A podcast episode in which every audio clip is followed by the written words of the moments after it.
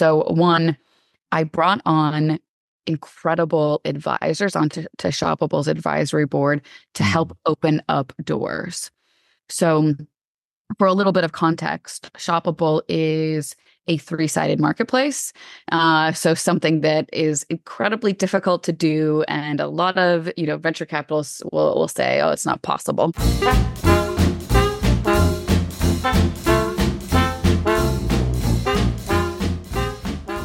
Hi, welcome to another episode of the Hard to Market podcast. Uh, I'm your host, Brian Mattocks. With me today, Heather from Shoppable. Welcome. Thanks, Brian. Thanks so much for having me. So, um, can you tell us a little bit about, uh, what, you know, kind of how you got to where you are and what's up with Shoppable? Yeah. So, oh boy. So I started. I started Shoppable 13 years ago. I'm um, the the founder of the company, and I started it um, after having a background in tech. I was previously on the founding team of a digital media company. And went through the ropes with another entrepreneur first before I went and started my own.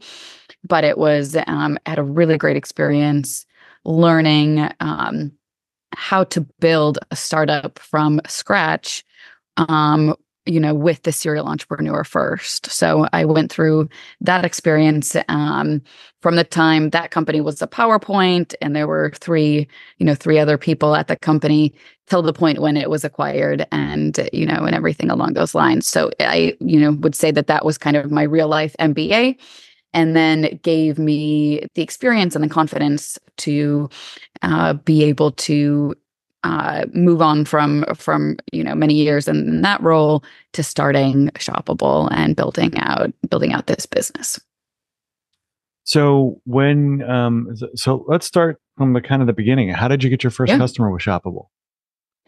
So, great question. My first customer um, was uh, our launch partner was the Wall Street Journal, and um, we were very, very fortunate to be able to have to have them as our launch partner.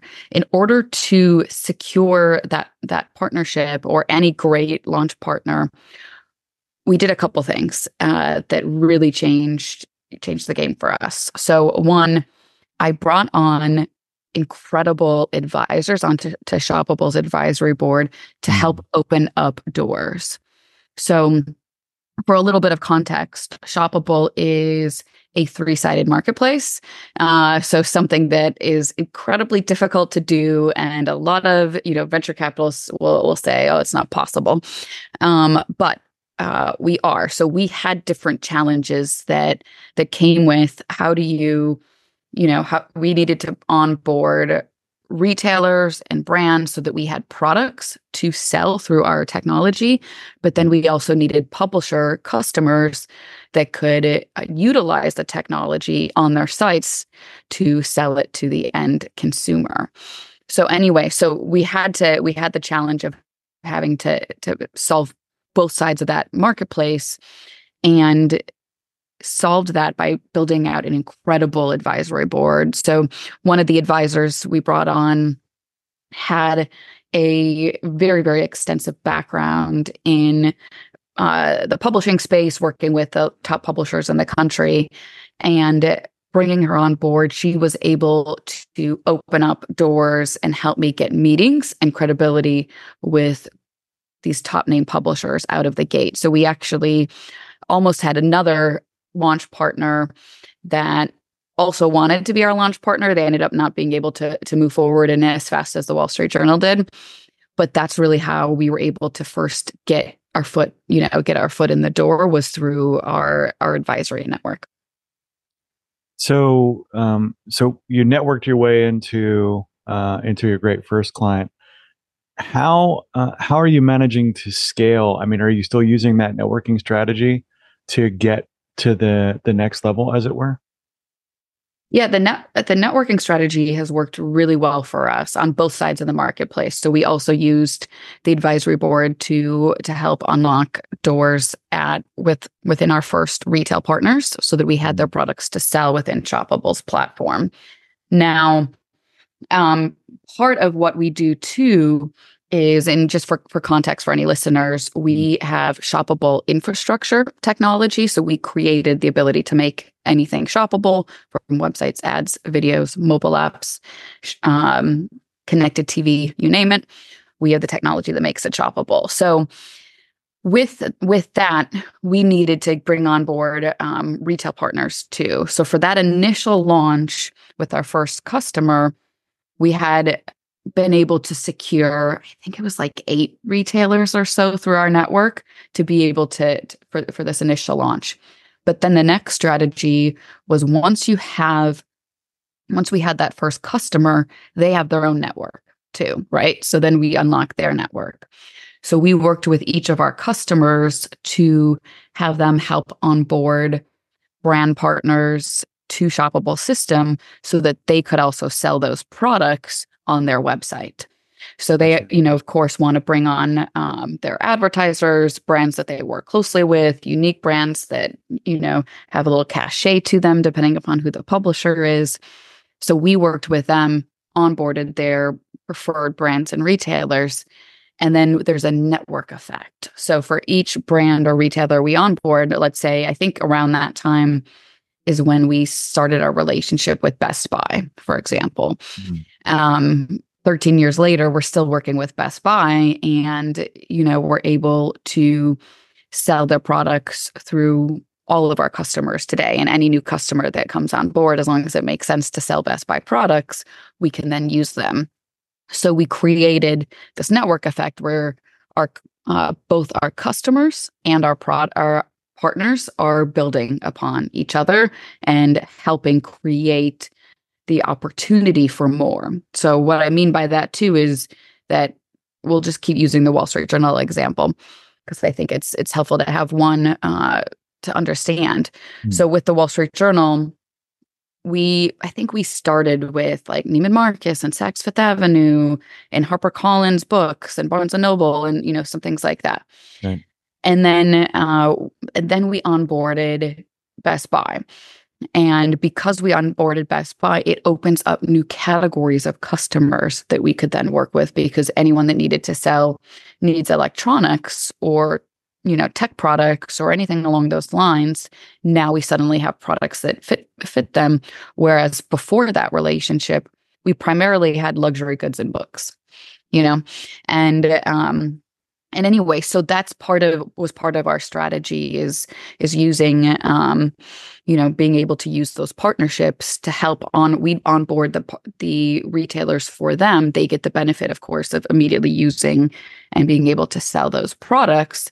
And then there's also a benefit to shoppable long term in growing that network effect and being able to then be relevant and have the right products to expand our customer base too Gotcha. So that what was initially kind of a liability for the startup of the business with that three-sided marketplace has now become an asset, and you're kind of seesawing back and forth between your uh, two different um, sort of avenues, your marketing avenues, to get uh, the kind of leverage to to grow. Is that am I am I capturing that right?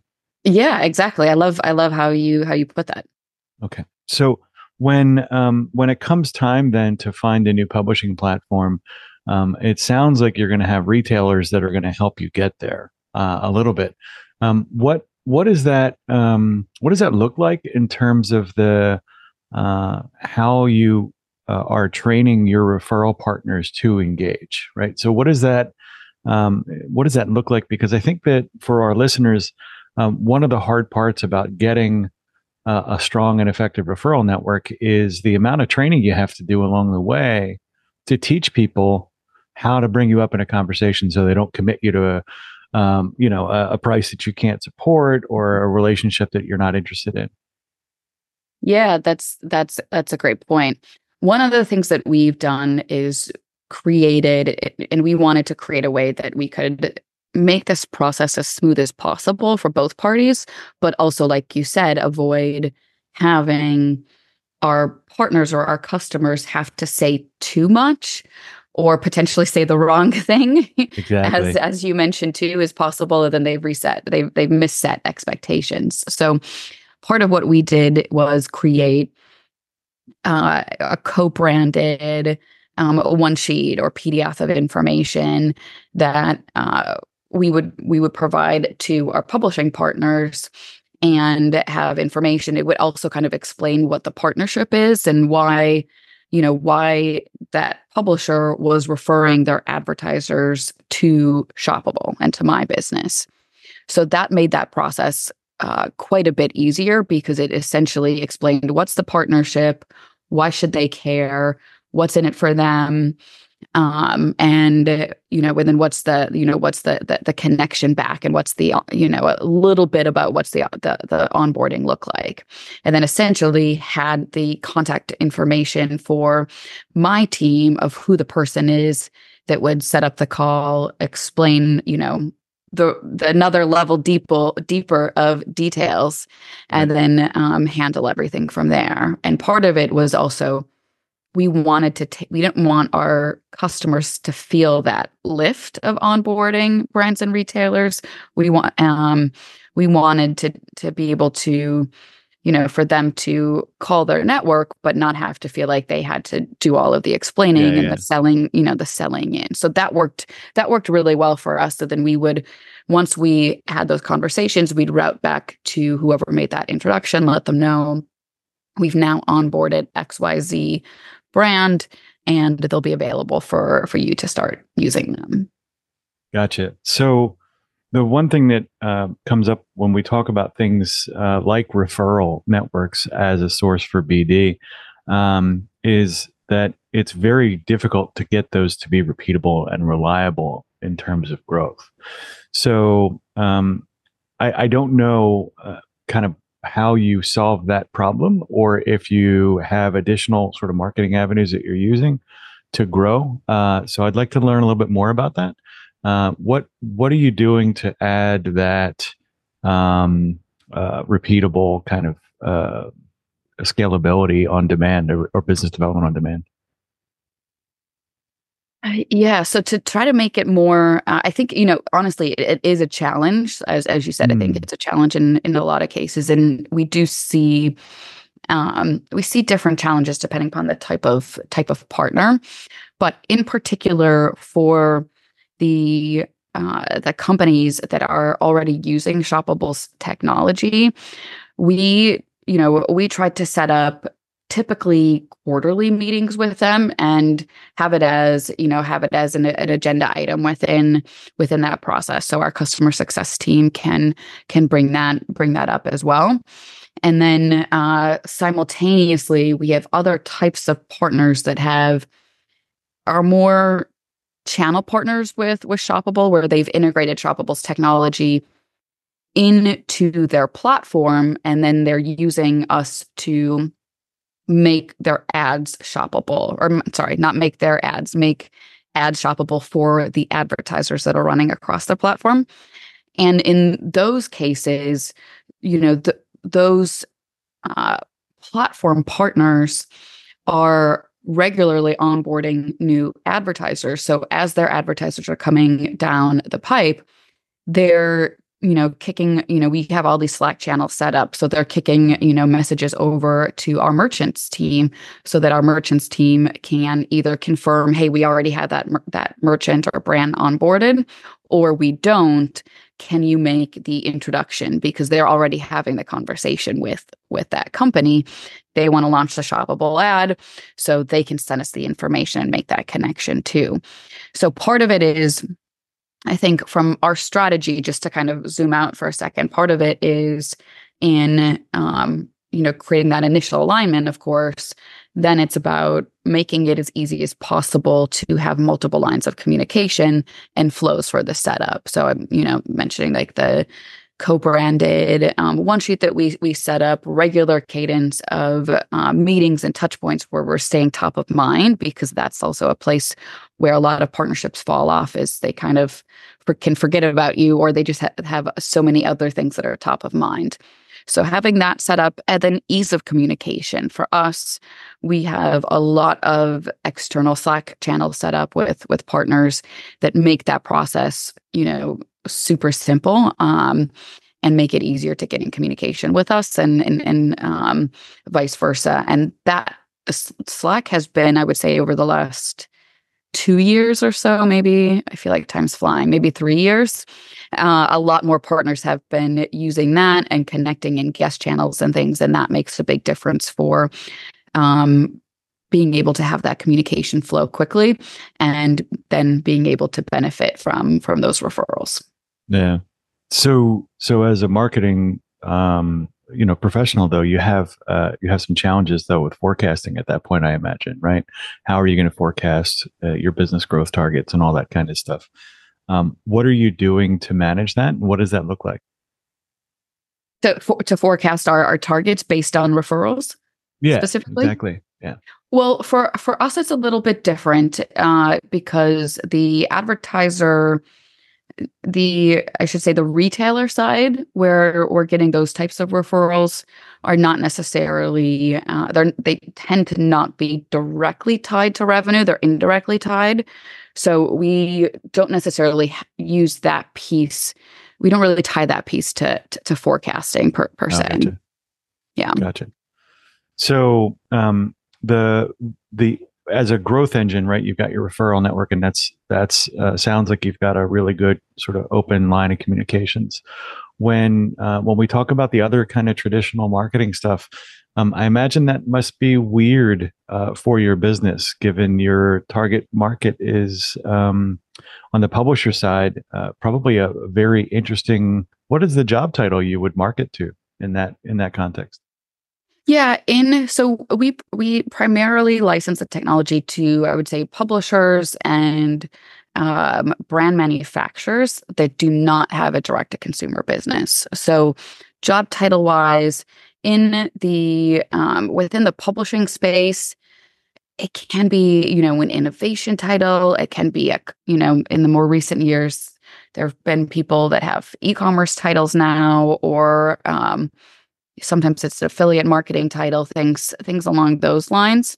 Uh, in some cases there's kind of a um, uh, head of platform or things like that that are mm. uh, that tend to be uh, also titles that that we're working with. Uh, and then on the consumer packaged goods side you know sometimes it's a center of excellence uh, again innovation um, you know lots of marketing titles cmo director marketing those types Gotcha. Sometimes brand uh, brand managers too. So um, I, I, think uh, I think we kind of have a good segue here when we talk about job titles. Um, so who should reach out to you, and how can they learn more about how to get engaged with Shoppable? Yeah, so to getting in, engaged with Shoppable, I would say the best place to find us is about.shoppable.com, um, or you can just head to shoppable.com. It'll it'll get you there. Uh, we are Shoppable's most active on LinkedIn, I would say, if you're looking for more social. And then to find me, I am um, primarily on Instagram at at Heather Marie Udo, and Udo is U D O. Um, and yeah, that's the best place to find me directly. Perfect. And um, so as we wrap here, I want to ask kind of the question that we I, I try and ask for uh, for everybody. What are the three biggest pickups that you've had in your journey so far? Uh, I guess, in in founding Shoppable and, and helping it grow. Uh, pick, can you elaborate on the pickups? What are the three things that you learned? Uh, your big takeaways that uh, were kind of the pivotal lessons that you've learned. Yeah, so a lot. I mean, I would say one is just the importance of the early team and making, you know, making sure that especially your first like your first six hires, I would say, are the the right people in in the role, excellent ex, you know, expertise in each of those key areas. I think that's really going to lay the foundation. A second one is to make sure that you surround yourself with um, people that have been where you want to go. I think there's so much you can learn as, as you know, for entrepreneurs, even business leaders, there's there's just so much that that we all need to learn. Obviously, we're um, you know, uh, uh, there's just a lot that we need to learn. So being able to surround yourself with people that have been there ahead of you and can help you kind of avoid common pitfalls and things like that, I would say is incredibly, incredibly important. Um, and then uh, the third one I would say is the importance of focusing on uh, profit and sales. So, um, you know, a lot of people, especially in more of the tech side of the, the, the community, are really f- so focused on venture capital and raising the next round and, and things like that um, you know, and then you get into tougher times in the, the economy, and suddenly that dries up real quickly. And people, if you haven't focused on profit, you haven't focused on sales, a lot of companies disappear really quickly. So, profit solves all problems. we'll, we'll end on that.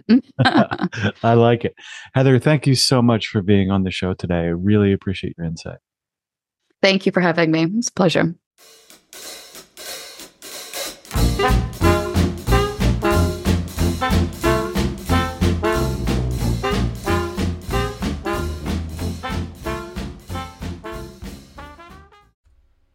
Hey, you. Yes, you. It's uh, 2024 and you don't have a podcast yet. Or maybe you do, but you're struggling with it. Uh, we will talk to you about that uh, for free. We'll help you figure out uh, where you might be stuck, uh, whether or not we can help you for sure. But also, uh, if you don't have one yet, what are the like first five things you can do uh, what are some great angles that you can use to make sure that your podcast was sustainable as you start to develop that moving forward? Uh, those consults are free. So reach out at the link below uh, in the show notes or email me at brian at podcastchef.com. Thanks. Hi, this is Brian. Thanks for listening to the show. Uh, our website, podcastchef.com, has a ton of useful information about how to best leverage podcasting to help you solve some of your business goals and challenges. You can also schedule a demo uh, where we can show you how specifically Podcast Chef and our team can help you with some of your podcasting goals. Thanks.